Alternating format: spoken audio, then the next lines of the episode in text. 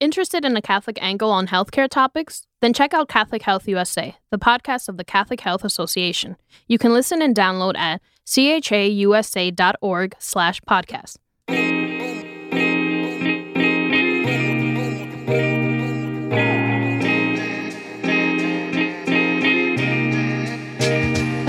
Welcome to Jesuitical, a podcast by the auspiciously young, perennially hip, and felicitously lay editors of America Media. That lay part means we aren't Jesuits, but we work with them. Join us each week for a smart Catholic take on faith, culture, and the news, often over drinks. I'm Ashley McKinless, and I'm joined by Olga Segura Hey guys. and Zach Davis. are, you, Please are you feeling sick, Zach? I'm milking this illness as long as I can. I just I'm uh, feeling better though, seriously. I I'm feeling I am feeling better. Uh listen- Zach had strep throat last week, and no one believed that he was sick. So now he's making us feel very guilty Mm-hmm. and making us drink what, Zach? so uh on tap this week we have some nice herbal tea. It's uh lemon and ginger uh and it's re- it really got me through my strep throat and so it's just going to carry us into good health uh for our Australia trip this All week. So Cheers. cheers. Thanks for finally supporting me in my illness. It is delicious tea. Thank you for sharing. Mhm. Who are we talking to this week, Olga? This week, we're talking with Destiny Herndon De La Rosa. She is a pro life feminist activist and the founder of New Wave Feminists, which is a pro life or feminist organization she founded in 2004. Yeah, and the organization is dedicated to changing the divisive language around the abortion around the abortion debate. And we're talking to her um, the week of both the March for Life, the annual uh, march in Washington, and the Women's March, um, which started back in 2017 in response to the election of Donald Trump. Um, and she has been to both and is going to both, which is, I don't think there's usually a lot of overlap with those two groups. So we are going to talk to her about why she goes to both. But first, Signs of the Times, the part of our show where we sift through the Catholic news of the week so you don't have to. Uh, first story this week comes from the border, where there is a historic Catholic church that is along the border that the Trump administration is trying to seize the land of so that they can build their border wall. Yeah, so La Lomita Chapel, it's a historic Catholic church in Mission, Texas, which is just 800 feet from the southern border with Mexico. And it's really at the center of this legal fight between the Trump administration and the Diocese of Brownsville, Texas. And Yeah. this started on October 25th when the government filed a declaration of taking motion to notify the diocese and the Bishop Daniel Flores, who has led the diocese since 2009, of its intention to survey and potentially seize two properties in Hidalgo County. Yeah, and Bishop Flores has, uh, you know, strongly protested this move. They have taken it to court, um, and they consider it an infringement on their religious freedom. They they say they have people, um, they have undocumented immigrants who are part of their who go to this chapel. It's no longer an active church; it's a, it's a religious shrine. Um, so people go to there to pray.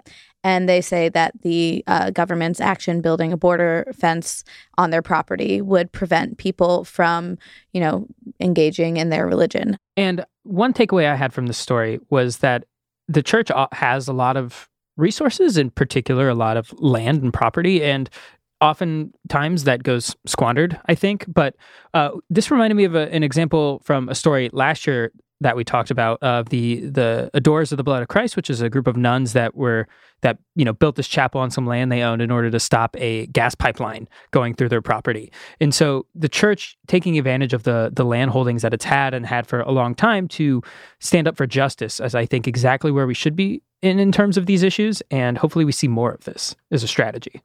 What's next, Ashley? So this is a uh, another difficult story about sexual abuse that hits uh, close to home for those of us working at America Media. Um, the Northeast province of the Society of Jesus uh, released the names of the clergy who have been credibly accused of sexual abuse since 1950. So that includes. Uh, New York uh, and the, all the ministries of the Jesuits in this area, and that includes America Magazine. Yeah, and so in full disclosure and being as transparent as possible, there that did include one name of a of a priest who uh, at the who spent some time working at America from uh, 1989 to 1994. Yeah, and this is the last um, province of the Jesuits to release the name. So now all of the U.S. Jesuits um, with abuse claims against them have been named. Uh, those names are out there, searchable, um, and so it's a very you know first step, but an important step in this ongoing process of healing um, in this abuse crisis, which includes the Jesuits. What's next, Olga? According to a new Gallup survey, Catholics are losing faith in clergy and church leaders after the second wave of the sexual abuse crisis that broke last summer. So the survey says that in 2017, nearly half of all Catholics, 49%, told pollsters that they had a high or very high opinion of the honesty and ethical standards of clergy members. Last year, that number dropped to 31%. So from 49 to 31. Yep. Over That's a big year. drop. That's- yeah. Which is not, I mean, I can't say I'm all that surprised Mhm. because m- most of the news of the past year has been very damning of, you know, church leadership. Yeah, I had a couple thoughts reading this too. Was one is this has got to be a tough aspect for obviously it's tough for the entire church and especially survivors, but also for priests that entered seminary after 2002 um, to have sort of their credibility attacked like this is you know they're atoning for the sins of their of their forebears like we all are. The the second thing I thought was I wonder if this if pollsters had asked this question on sort of an individual level like do you have less belief in the moral authority of your pastor of of or of your professor or of your whatever priest you know sort of personally Yeah, no, because I the the the poll didn't specifically ask about yeah yeah a, a specific person. It was just like clergy in general. Um, and like we know from other studies that people tend to like like their congressperson, but think Congress is terrible. So it does make a difference in how you when you frame the question. And I know personally, like when I think about my own parish priests, I you know I look to them as as models of moral leadership. Um, but it's when you zoom out and think of the church or the bishops that it's easier to have a more critical eye i think. Yeah definitely. And um, i wonder if we're moving towards a model of church where uh, and this happens other places in the world where you know your parish connection matters way more because distrust in the vatican is skyrocketing. Which could be you know it's not necessarily a bad thing for people to be more engaged in their parish and look to see what kind of difference they can make there um, and the, what relationships they can um, build at that level of the church Yeah. What's our next story zach So we wanted to bring this story because this is a time when we are losing trust in church leaders, and it's important to have models to look to who have done things right. And so we wanted to take this moment to mark the passing of Bishop Howze, Joseph Howze, who died at the age of 95 this week, um, who was the founding bishop of the Diocese of Biloxi, Mississippi. He had a really incredible life. He was the first black priest to be ordained in North Carolina, and he led and integrated an all white parish in Raleigh. Um, and he also had this really historic meeting with Pope John Paul II, where he gathered with him in New Orleans in 1987. And he talked to the Pope about what it means to be a black Catholic in the United States. So he was a, a really inspiring figure. And a lot of the people who knew him uh, talked about the work that he did, not just for black Catholics in this country, but also for all Catholics, you know? Yeah. What's our last story, Ashley? This is a fun one. Uh, the Vatican has a new track team um, that includes priests, nuns, and scholars. Uh, there are over 50 people, and they hope to eventually uh, make it to the Olympics, but that they know that's a long shot. It also- is. It's also really exciting because they're all the group also includes two Muslim migrants, which is a really good reflection of how committed Pope Francis is to asylum seekers. Yeah, and not everyone is Catholic. It's made up of people who live and work in the Vatican. Um, so I'm thinking about taking my talents to oh my! Vatican City to This might and... be the one track team you could make. Yo, no. There's I, only, they have a pretty small pool of people to draw on. yes. So I and you know what? I want to I want to go because not only I might have a chance of making the team, but also did you see the uniforms? They're they're, They're pretty really cool. They're pretty sick. They reminded me of uh, Papal Ninja, our guest from episodes past. He had some Mhm. he had some pretty sweet Vatican sportswear. Um, but someone in our Facebook group posted the story and asked a great question, uh, which is if they w- somehow, some way, you know, Sister Marianne smokes the competition in the 200 meter dash, what anthem gets played when they win? I don't know. I don't know. Like the Ave Maria or something. You would think, possibly. but the Vatican, as a city state, uh, sovereign city state, actually has its own uh, national oh, anthem. that was There's one of a those papal. questions where you already knew the answer. You Yes, of course. There's a papal. I, I, I- I do not appreciate this. Um, can, can, you can you hum the Vatican no, anthem for us? Uh, it's uh, the only time I've ever heard it is at like an outdoor mass at the Vatican, and there's okay. a lot going on there. So I'm not really sure how it goes actually, but you can YouTube it. Actually, we might even be able to get some transition music out of it.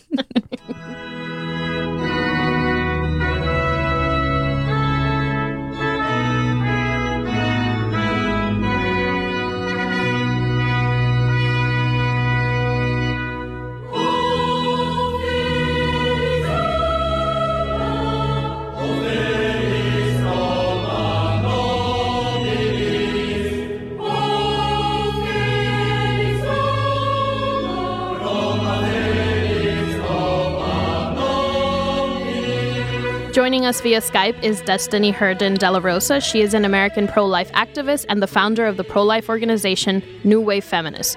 Welcome to Jesuitical, Destiny. Thank you so much for having me. We're very excited that you're joining us. So, first question When you founded New Wave Feminists, the pro life movement was already pretty well established. There are a number of national and local organizations already working. So, why did you decide to start New Wave? You know, I think that those organizations are doing wonderful work, but I was kind of sick of showing up and being the only person with like hot pink hair.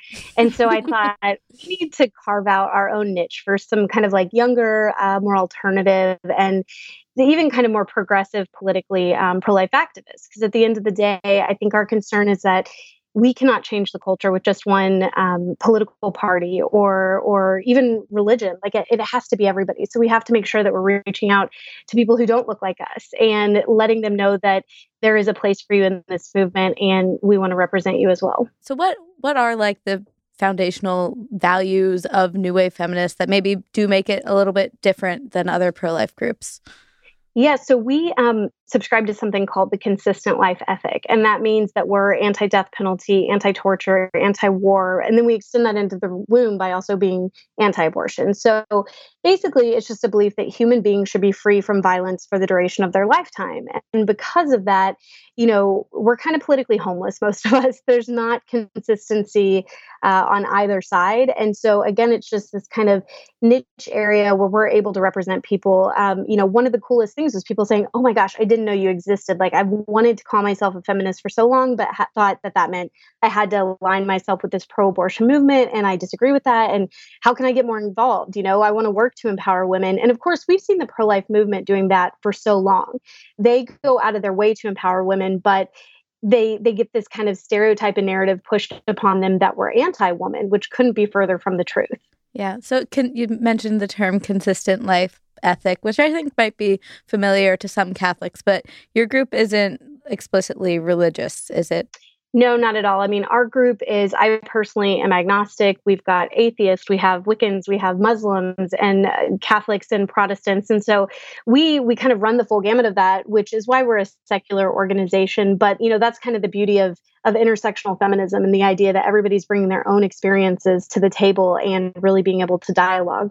So the term consistent life ethic, I think some people in pro life circles are a little bit suspicious of it sometimes because it's sometimes used as a dodge to not care about abortion. Right. Um, what what's your what's your take on that, and uh, what's your response when people m- might bring that to you?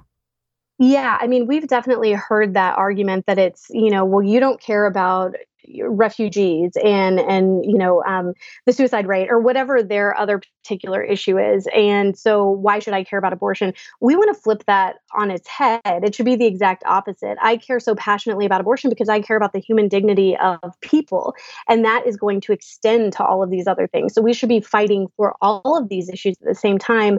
And i think for a long time there's been this mentality within the pro-life movement that um, you know the the ship's not big enough for all these issues. You can really only focus on one. And i found that that's really not true at all um, the more active we are, we go to college campuses and speak, and we promote a lot of different volunteer and humanitarian efforts. And the more that we're going out and we're saying, hey, let's talk about what's going down, on, down at the border. Let's talk about the death penalty. Let's talk about, you know, sex trafficking. All of these things are so intrinsically tied together. And people who normally wouldn't even think about the abortion issue suddenly start seeing this thread of humanity that goes through all of them. And so they're much more willing to, to listen to us when it comes to talking about the humanity of the unborn child. Because it's that old adage that they don't know what you care until they care that you know. And I've just found that it's allowed us to reach a whole different audience because for too long, the pro life movement unfortunately has been set on just laws and overturning Roe. There's a blogger, Mark Shea, who says it best that it's an issue of supply and demand. They're trying to cut off supply, but they're not necessarily addressing the demand side. And so my group really wants to focus on that. What is it that is causing women to think that they need abortion?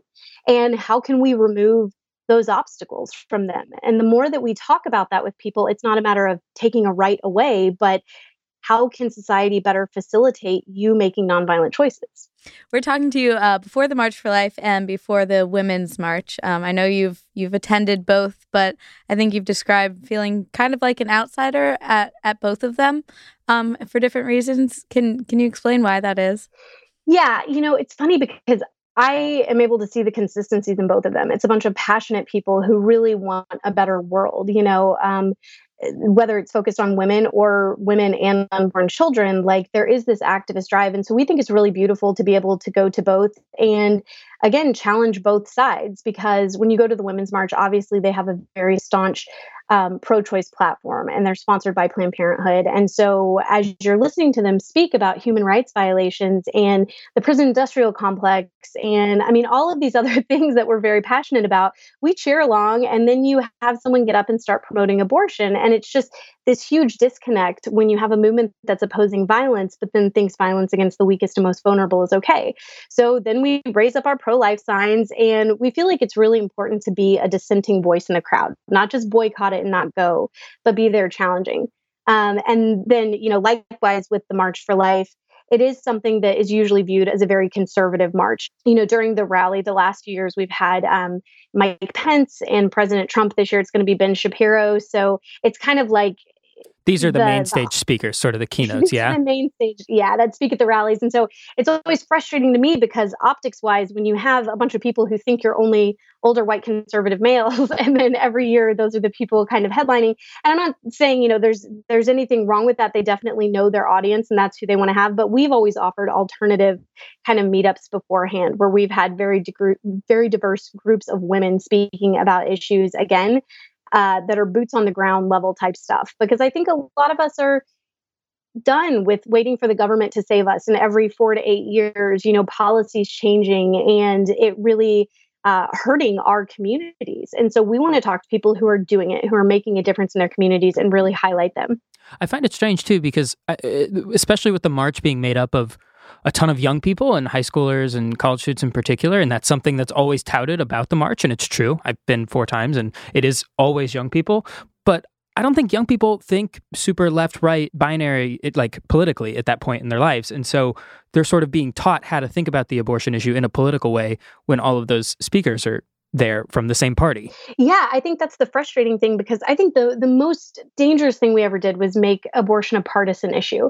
This is a human rights issue. It's something that everybody should care about. And so when we keep just linking it to one political party that, you know, has some questionable other activities that people would say, okay, well that's not whole life. That's not pro life all the way. And it's it's kind of strictly anti-abortion. And likewise, Democrats obviously have this huge blind spot when it comes to the issue of abortion. And so I think young people are hungry for consistency and they're hungry for a message that resonates with them. And that's why we always fall back to consistent life ethic because it's kind of the golden rule, you know, treat others the way you want to be treated and help those who need help. Well, and something I've really appreciated about uh, New Wave Feminist approach to engaging with the Women's March is that there are other pro life organizations that I won't necessarily name or throw under the bus here, but that will sort of go with their cameras ready and they'll go for like five minutes, wait for someone to scream at them, film it, upload it, and send it out to all their donors looking for, you know, fundraising. Like, look at these crazy leftist mm-hmm. liberals, they hate pro lifers. Um, whereas you did experience some heckling, mm-hmm. unwelcome, but you're still going back and you're still trying to build those bridges. Yeah, I think one of the one of the worst things the pro-life movement does is it dehumanizes others in the attempt to humanize the unborn child. Absolutely. And so that's great for fundraising. You know, here's our enemy, give us money so we can fight against it. But you're going to lose all those people and it goes back to that kind of fact that we stopped persuading. At some point, it just became about changing the law and cutting off, you know, supply. But we need to be actively out there persuading others to see that we have a very valid point that this is a human rights issue. And you can't do that when you're using them as fundraising fodder and, you know, ticking them off at marches. So I have found that, you know, when I go and I smile and I'm friendly and open and warm to people, I get the same thing in return. You mentioned before how you're how new wave feminists try to uh, look at the demand for abortion and try to make there be less demand. What are some of the specific, like concrete things your group does or that other groups are doing to do that? I think you know putting together it's it's 2019 we have got to get a thorough database of all of the resources available to women because they're great resources but if nobody knows how to access them then obviously that's going to be a problem and I remember a couple years ago actually being in a bathroom stall and one of my daughters was there and we had just shopped all day and I was really frustrated with her and I was kind of like reprimanding her as I was washing her hands in the sink and all of a sudden I looked behind me and I saw in in the stall the door was closed but there was a pregnancy test on the floor of this Walmart bathroom and I thought oh my gosh like you're not in a good place if you're taking a pregnancy test in a Walmart bathroom stall. And you know due to social etiquette it's not like I can knock on the door or offer this woman any help or assistance. And I remember in that moment thinking, I wish I just had a card like that I could slip under the door that just had a website with all of the information available to her. Because whether it's maternity homes or WIC offices, Medicaid offices, pregnancy resource centers, places she can get clothes and diapers, and all, all of the different services that I hold in my head constantly, it's really hard. Um, to give all that information to somebody because unfortunately we've kind of compartmentalized a lot. Like most cities will know their resources. And so we're trying to spread the word in college cities and say, okay, you guys need to know what's around you because whether it's in the bathroom at a Walmart or a woman standing behind you in line at Target and you can tell she's been crying and she's holding a pregnancy test, you become more empowered to help and empower her when you know what those resources look like. You've addressed a lot of like great things about dialogue and treating people who disagree with you compassion. But I think for at least for me, I was president of my pro life group at Loyola Chicago, and something we tried really hard to do was talk to st- like other students about abortion, and that is a terrifying thing. Um, because there's such a stigma around talking about it, um, and even still, I get I sort of tense up a little bit, having you know been in the movement for a while. What are some like practical steps you have for people who are also also maybe tense up when the word abortion comes up. And that might be pro-life and might not know how to talk about or it might be pro-choice and might not know how to talk about this issue you know, one of the things that I always tell college kids is like, just don't be weird. Be that cool, normal person that they would come to and say, Hey, where do you get your hair cut? Or, you know, what's a good store around here? Like, if they would ask you advice for other stuff, then those are the people who are more inclined to come and talk to you about this very sensitive issue. But anytime you're speaking to someone, I always say you've got to address them as if abortion is part of their story or someone they love story. So you don't go in with guns blazing and, you know, abortion's murder, something like that. Like, because there's a very very good chance that their mother, their aunt, their best friend could have had an abortion. Maybe they've had an abortion. And so we always have to be speaking very compassionately. And it helps to understand the systemic issues that lead to abortion. You know, the fact that poverty is a big part of it. Um, when I was in high school, I actually got pregnant with my son when I was 16 years old. And my mother had gotten pregnant with me at 19. And so I had always been, you know, theoretically pro life. Like in my mind, I always knew there was a chance that I could have been aborted myself. So I'll always be pro life. But when it actually happened to me, it's a terrifying experience. Even if you know that, you know, abortion's not an option, you still have myriad other choices and decisions you have to make. And you have to grow up really, really fast. And so I remember going back from summer break. And by this point, I was five months pregnant and I had the little pooch. And um, a girl walked up to me and she said, Oh, I was pregnant over the summer too. And when she said that, I looked down and she didn't have the little pooch. And so I immediately, I think a part of me really um, felt kindred to the the unborn child, and I was so angry at her. I said, "You killed your child, and you're you're proud of yourself. You're bragging about it." That's not at all what she was doing. She was trying to find someone who knew that experience and had been through it too. And so she cursed at me and, and stormed off. And that night, I remember going home and telling my mom and thinking my mom was going to be so proud of me for standing up, you know, for our pro life beliefs. And it was the exact opposite. My mom said, You know, you're not a safe person. She'll never come talk to you again. She'll probably have her next abortion in your honor. Like, you more than anybody know what it's like to be a scared teenager. And we don't know what she was up against. Maybe her parents were going to kick her out of her home. Maybe she didn't have health insurance. Like, we don't even know. And so the next day I went back to school. And in the hilarious way the universe works, a completely different girl comes up to me and says an almost identical thing. And all I knew was what not to say, but I hadn't like devised it. so with the second girl, I said, How far along were you? And she kind of looks off. She's like, I don't know, about like 12 weeks or something. And I'm literally sitting there at the cafeteria table reading what to expect when you're expecting. And I'm getting the baby center email updates like, your baby's the size of a kumquat and this is what it can do now. And I rattled off some facts that to this day I don't even remember what I said. It was fingernails and toenails, something like that. And she slammed her hands on the table and swore at me as well and then stormed off. And I'm like, I'm amazing at this. I should clearly become a pro life activist. um, when I got home that night and compared these two different interactions, I realized one was just condemning and judgmental. That's all it was. The second one was giving a woman information that I think she should have had before she ever walked through the doors of an abortion clinic. And as a feminist, it bothered me so much to know that there is this active kind of movement to stop women from seeing sonograms or understanding what abortion truly is, what the procedure is, what fetal development is happening along the way. And I think that's why at our core, New Wave Feminists, we say we're pro woman, we're pro life, we're pro education. We want to make sure that women are empowered and they know what all of their options are, what all of these procedures look like. You know, we're we're in the age of the internet where people can access the information, but a lot of times when it comes to abortion, they don't want to access it. You know, ignorance is bliss to some degree. And so we really want to be educating people before they even get to the point where that decision's on the table. So, Destiny, thank you so much for chatting with us. This was super insightful, and I know our listeners are going to love hearing your interview. Um, but we've got one final question for you. If you could canonize anyone, living or dead, Catholic or not Catholic, who would it be and why? Oh my goodness, this is hard because I'm not Catholic, so I don't even know what it takes to get canonized. Perfect. this leads to the best answers. Are the best answers? Yeah. Oh, you're not going to like this. I think I'm going to go with David Sedaris just because he's one of my favorite human beings in the world. Tell us, tell, tell us, why David Sedaris should be uh, canonized. So he's a humor essayist and he brings me so much joy that I will be reading his essays. This is my form of self-care is just laughing. And so I will read his essays to the point where I'm laughing so hard I start to wonder if I'm actually crying. I'm like am I having a What's your favorite essay? Oh no, I can't say that on the okay. podcast. So funny though. Oh my gosh. It's just if you've never read a short story by David Sedaris, you have to. All right. Saint David Sedaris.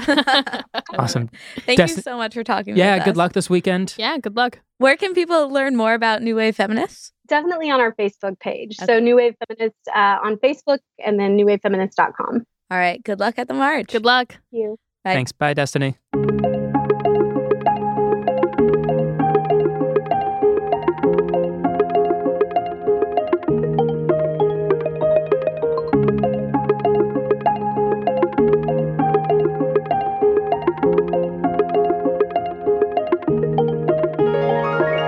Now it's time for some housekeeping. What do we have, Zach? We just again wanted to thank the podcast of the Catholic Health Association for sponsoring this episode. Uh, if you're looking for Catholic uh, perspectives on healthcare issues, you can listen and download the podcast at chausa.org/slash podcast. And if you're interested in attending Solidarity on Tap events, there's one at America January 23rd, 7 to 9 p.m. on racial justice and equality. And that is America Media, the headquarters in New York, not just the country. country. it is also in the country, but it is in Manhattan. Uh, at 7 to 9 and it should be a great event. We won't be there because we will be in Australia, but everyone else who's in the New York area should attend. And if you're in San Diego on January 29th, there is an event on homelessness in North County at Booze Brothers Brewery from 7 to 9. So again, that's January 29th in San Diego at the Booze Brothers Brewery. And this is a good time to mention that we will not be in your podcast feeds for a couple weeks because we are going to Australia this uh, this week and we'll be gone for a, a while. You can follow us on. Uh, we're going to be posting on our Patreon Lens account. So if you're looking for some snaps of uh, Adelaide's World Youth Day Festival and the people we're meeting and uh, all the cool things we're doing. We're really excited about that. You can follow us on Lens on Patreon. You can also find out more at Adelaide's uh, Youth Office's website, which is www.cathyouthadelaide.org.au. All right, now it's time for Consolations and Desolations, the part of our show where we talk about where we found God this week and where it was harder to find God. What do you have, Olga? This week I've got a consolation. I was at church service at my church's service on Sunday, and the pastor did this really weird thing. It was so uncomfortable where she was like, "Okay, everyone, I want you to remember your baptism, or if you haven't been baptized, just imagine yourself getting baptized." And then everyone had to walk to the front of the church and look her in the eye as she said, "You are beloved creature of God. And I was like, this is really weird. It makes me feel uncomfortable. This eye contact as a New Yorker, this is the last thing I want to do. um, but once I was like, okay, no, just get into the into like the moment. Um, I realized that it was really beautiful to just have someone say that. So often you see that in scripture, you read that somewhere and it kind of goes over your head. But I really just took that internalized that and just reminded myself like oh you really are this great creature that God created. Because I think, especially when like New Year's resolutions and working out, I can be so hard on myself and start pointing out flaws, especially as a woman, where you're just like, you have to look a certain way or feel a certain way. Um, and just hearing that from the pastor, I was like, you know what? You are beautiful and you are loved. Um, so that was my consolation. Aww. You are a beloved creature of God, Olga.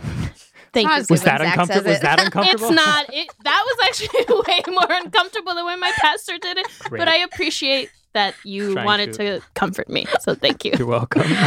What do you have, Zach? Uh, this week I've got a something between a consolation and a desolation, um, as they often are. Uh, I, as I've told everyone within earshot and mentioned on the front of the show, I was sick last week. Um, that's my way of coping is just telling everyone about it. Not, I'm not a silent sufferer. Um, but uh, I was still trying to stay engaged in my prayer life a little bit. So there would be times where you know, at mass over the or over the weekend or earlier this week where I'd be like, okay, you know, where are you, God? And I was able to sort of like list different places where I knew God was acting in my life. So like people are caring for me when I'm ill. Uh, I have this great uh, church community. I have a great uh, group of young men that meet with me in the mornings before work at my parish. But for some reason, I was like, I I felt exhausted. I don't know. I was just tired from being sick, and so I felt like there was more work I had to do. There, I was listening to this part of myself that says, that's not enough. What else is there? What else is there? What else is there? And even though I'm maybe naming off these places where God is working in my life, listening to the part of the the spirit that says, that's not enough. What dig deeper? What else is there? That was the desolating experience. Mm. The thing that I, I think stopped me from it being a total huge desolation was like, all right, I'm just going to work this out when I talk to someone about it. Um, and so that in talking to Father Eric about it uh, really did sort of bring me, bring me. You know, that is enough. That's all you. You're okay. To, you're allowed to be tired, um, and you know that is enough for God. So that is my desolation to consolation. You are enough week. and a beloved child of God, Zach. Thank you, Ashley, and thank you, Olga. I heard you say it with your eyes. You saw it in my eyes. yes. Good. What do you have, Ashley?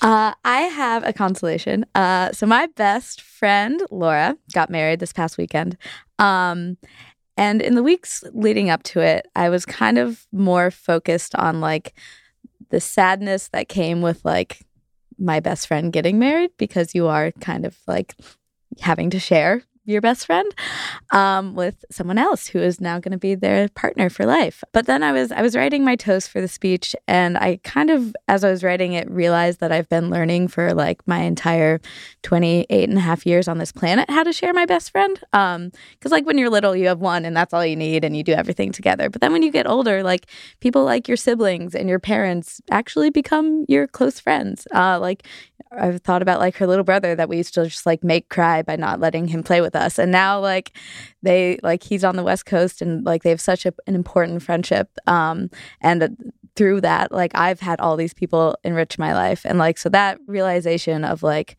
love is not like this scarce resource that like you have to like cling to. Um, made me like think about God's love in that way. Um, because you know, we like hear like God loves infinitely, but what that means concretely is that, yeah, love does not get diminished when you share it with more people.